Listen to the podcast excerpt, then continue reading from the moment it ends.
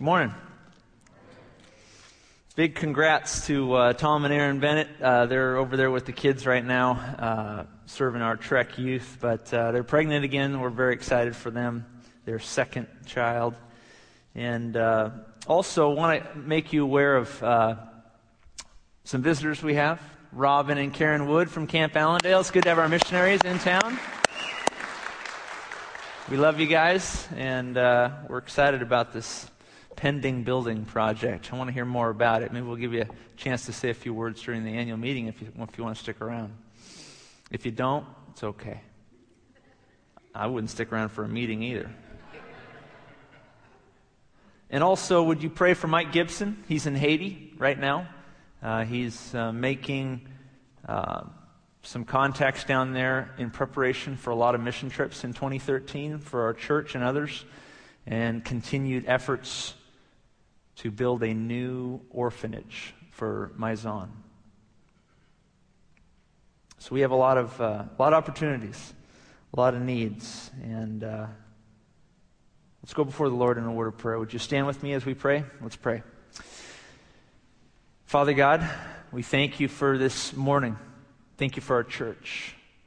Thank you, God, that uh, we're a community, a family that is focused on you, that wants to serve you, honor you with our time, our resources, our gifts.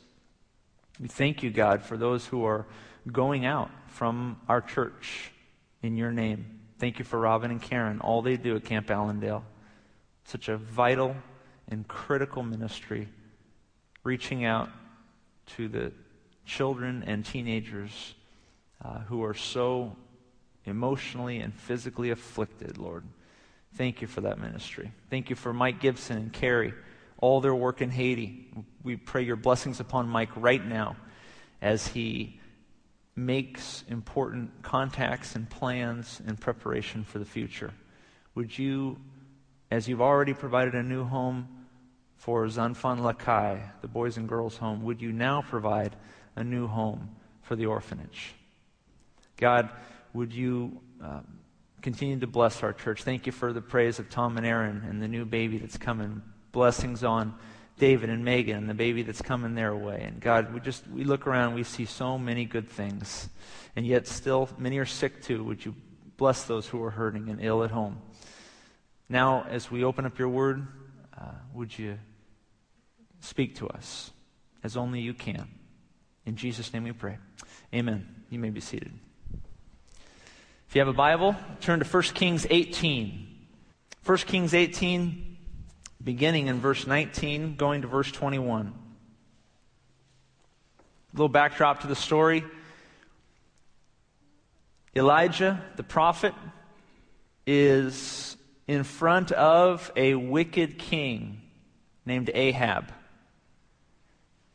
And Ahab, his wife Jezebel, and all of Israel have been worshiping false gods. They've been worshiping idols. They've been turning their eyes away from the Lord God and turning their eyes upon lesser things, upon false gods, upon idols, upon the things of this world. And Elijah the prophet was a lonely man. He looked around Israel and he couldn't find anyone, he, he thought, who was righteous. He couldn't find anyone who he thought was striving with the Lord. And there were confrontations, multiple ones, between him, Ahab, Jezebel, and all of Israel. And this is one such confrontation that we know all too well in our uh, Bible stories as children. This is the story of when Elijah met up with the prophets of Baal on Mount Carmel. But this is the precursor to that event. Take a look at verse 17. Then it happened when Ahab saw Elijah that King Ahab said to him, Is that you, O troubler of Israel? And Elijah answered and said, I've not troubled Israel but you and your father's house have, in that you have forsaken the commandments of the Lord and have followed the Baals, the false gods. Verse 19 Now therefore send and gather all Israel to me on Mount Carmel, and 450 prophets of Baal, and the 400 prophets of Asherah who eat at Jezebel's table. Verse 20 So Ahab sent for all the children of Israel and gathered the prophets together on Mount Carmel. And Elijah came to all the people and said, How long will you falter between two opinions? If the Lord is God, follow him. But if Baal is God, follow him. But the people answered not a word.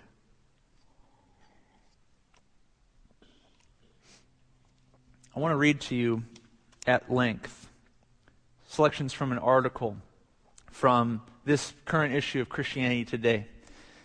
It's written by a man by the name of Barry Cooper, and the title of his article is Imprisoned by Choice. Imprisoned by Choice. He comments on this story in 1 Kings 18.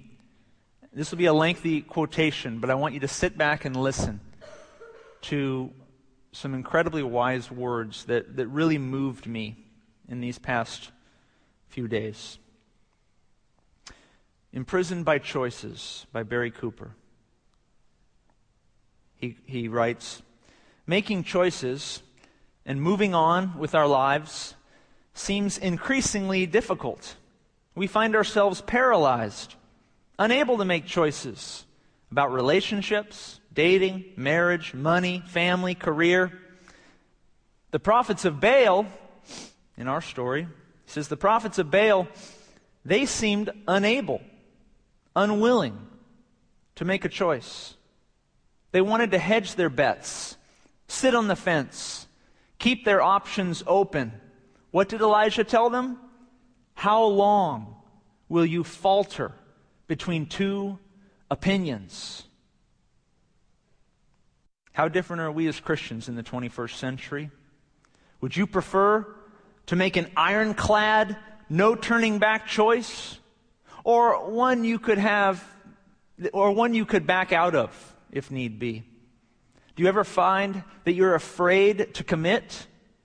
Do you ever reply to party invitations with a maybe rather than a yes or a no?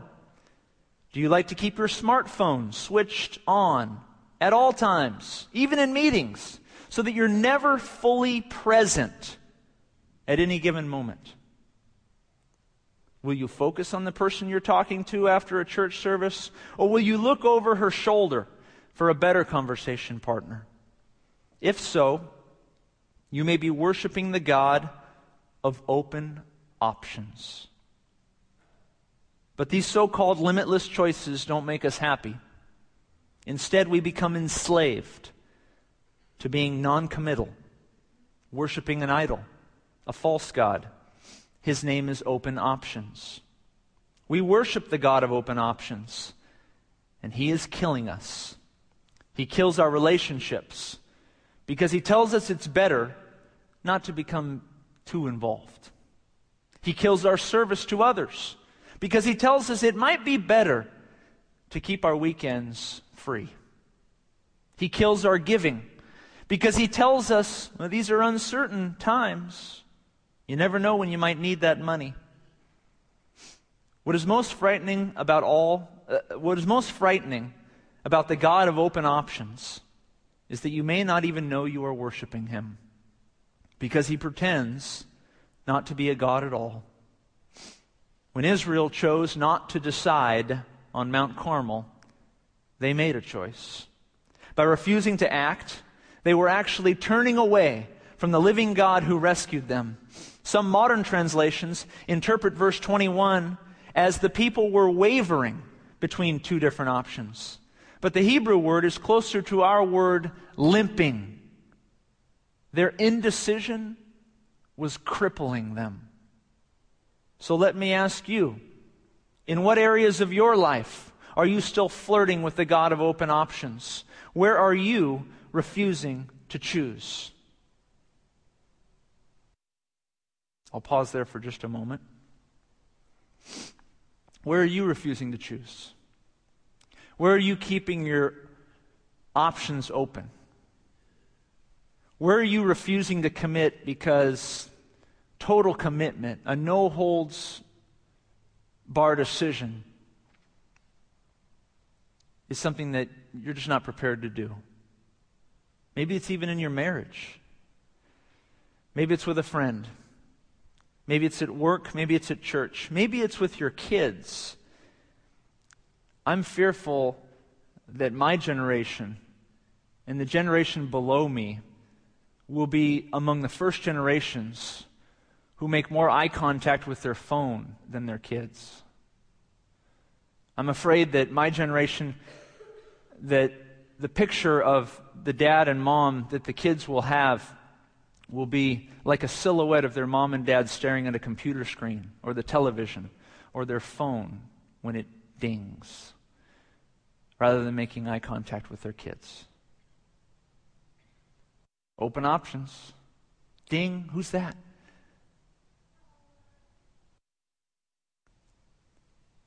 Never fully there. Never fully engaged. Never completely with the one in front of us. Because we like open options. Because we like to know what's around the corner. The article continues. Checking Facebook, checking your phone every time it dings, always thinking there's something better to be, somewhere better to be, someone more important than the one you're with now. Enough of this non committal, risk averse, weak willed, God forgetting immaturity. And then he says this He says, I write this with tears. Because as I look back over the past 20 years of my Christian life, I know I've repeatedly worshiped and served the God of open options. The God of open options is a cruel and a vindictive God. He will break your heart. He will not let anyone get too close to you. But at the same time, because he is so spiteful, he will not let anyone get too far away either. Because that would mean they're no longer an option. Jesus said, You cannot serve two masters. So choose one master. Choose the God of infinite possibility, who closed off all other alternatives so that he could pursue for himself one bride. Choose the God who chose not to come down from the cross. Choose the narrow way. Stop worshiping the God of open options. I was really moved by that article, and I read you only about a quarter of it, believe it or not.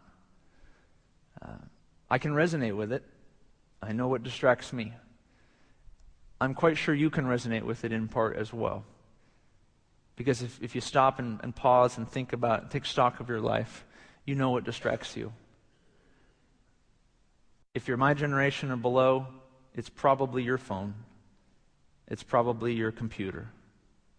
It may also be your television might be the news, might be sports, it might be the constant desire for social affirmation. I don't know what distracts you.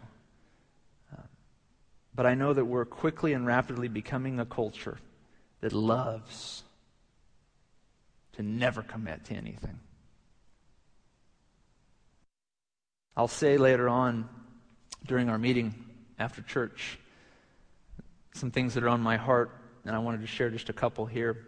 We live in a distracted culture with backward priorities. We need to slow down. We need to make time for multiple moments of centering, centering on God, centering on our family centering on the church. And I ask the question, too. It's interesting that of our church, highly committed as we are, we are a highly committed church. Average church uh, participation rate, service rates, volunteer rates would be anywhere from 30 to 50% of the church serving in ministry. We're at two thirds. We have two thirds of our people who are engaged weekly in some form of ministry 67%. But that still means that one third of you show up on Sunday, and that's it. You're a warm body, and that's nice. And sometimes that's all we need to be for a while. Maybe we've been hurting. Maybe we've been burned at a, at a, in a previous church, in a previous relationship. I don't know our story. Sometimes we just need to come and sit. But we also need to remember that there is ample opportunity to serve, to engage, to commit. And in a world that likes open options, it's easy to just say, well, I could do that, but there might be something better. 33% of you right now can commit, can engage. Will you do it? John wrote in Revelation, quoting Christ as he heard from him, Jesus said, I know your works. Revelation 3:15. I know your works. You're neither cold nor hot. I could wish that you were cold or hot. So then because you're lukewarm, neither cold nor hot, I'll spit you out of my mouth. He's talking about if, if you're useless, then you're going to be useless to me. If you're not going to engage, if you're not going to commit, if you're going to be a man or woman who just loves to keep your options open, who never engages fully where you're at, who's always looking for someone or something better, if you're neither cold nor hot, you'll be spat out of his mouth, God says. Christ says. He'll be disgusted with you, is what he's saying. Doesn't mean you'll go to hell. We're saved by grace through faith in Christ alone. But when God says he'll spit you out of his mouth, it means he'll be disgusted with you if you continue to act like that. Joshua addressed Israel in Joshua 24. He says, If it seems evil to you to serve the Lord your God, choose for yourself this day whom you will serve, whether the gods of your fathers the gods of the river, the gods of the Amorites in whose land you dwell. But as for me and my house, we will serve the Lord. Later on, the people made a choice with Joshua. Unlike the prophets of Baal in the story of Elijah, as you continue to read 1 Kings 18 at home, you'll read a story where they didn't make a choice. Well, they did. They chose wrongly. They chose poorly. They chose Baal, and they died for it. In Joshua's case, Joshua 24, the people responded. They made a choice. And Joshua responds, responds to them and says, Now therefore, he said, Put away the foreign gods which are among you. Incline your heart to the Lord God of Israel. And the people said to Joshua, The Lord our God, we will serve. His voice we will obey. I am urging us today in this just brief devotion, as we prepare for a meeting where we talk about where the church is going, where we've been, where we're headed. I'm challenging you today to be a people who refuses to engage in worshiping the God of open options. Your smartphone might kill you if you do. Your laptop, your television, your insatiate desire for sports, for shopping, for materialism, for money. It will kill you. God wants you to lay aside all hesitation and to choose Him, to choose His church, to commit to Christ, to commit to His body, to engage. Let's pray. Heavenly Father, Lord, we just want to be a people whom your Spirit inspires and guides and centers so that we would not be distracted. Lord, you know how rapidly this world is turning. We're responsible today for so much more information. There's so many more events. There's so many more activities. There's so many more things. Life was so much simpler decades ago, but it's not so today. And we can either whine about it or we can make changes within our culture to intentionally slow down, to center, to turn some things off, to reprioritize. God, would you forgive us if we're never fully there with our spouse? Will you forgive us if we're never fully there for our kids? If we make more eye contact with our phone than with our son, than with our daughter? God, help us to choose, to commit, to be devoted, to be loyal. These are qualities you want from us. It's hard, Lord. Would you help us make this choice? Would you center us? Would you give us better priorities? Lord, you've guided this church now for 45 years, going on 46. We're growing, we're, we're deepening our faith, we're deepening our intimacy with one another. But Lord, there are a lot of traps around us. Help us to spur one another on. May your Spirit guide us into the future, that we would be a highly engaged and devoted and centered people centered on Jesus, on the things of His kingdom only. In His name we pray. Amen.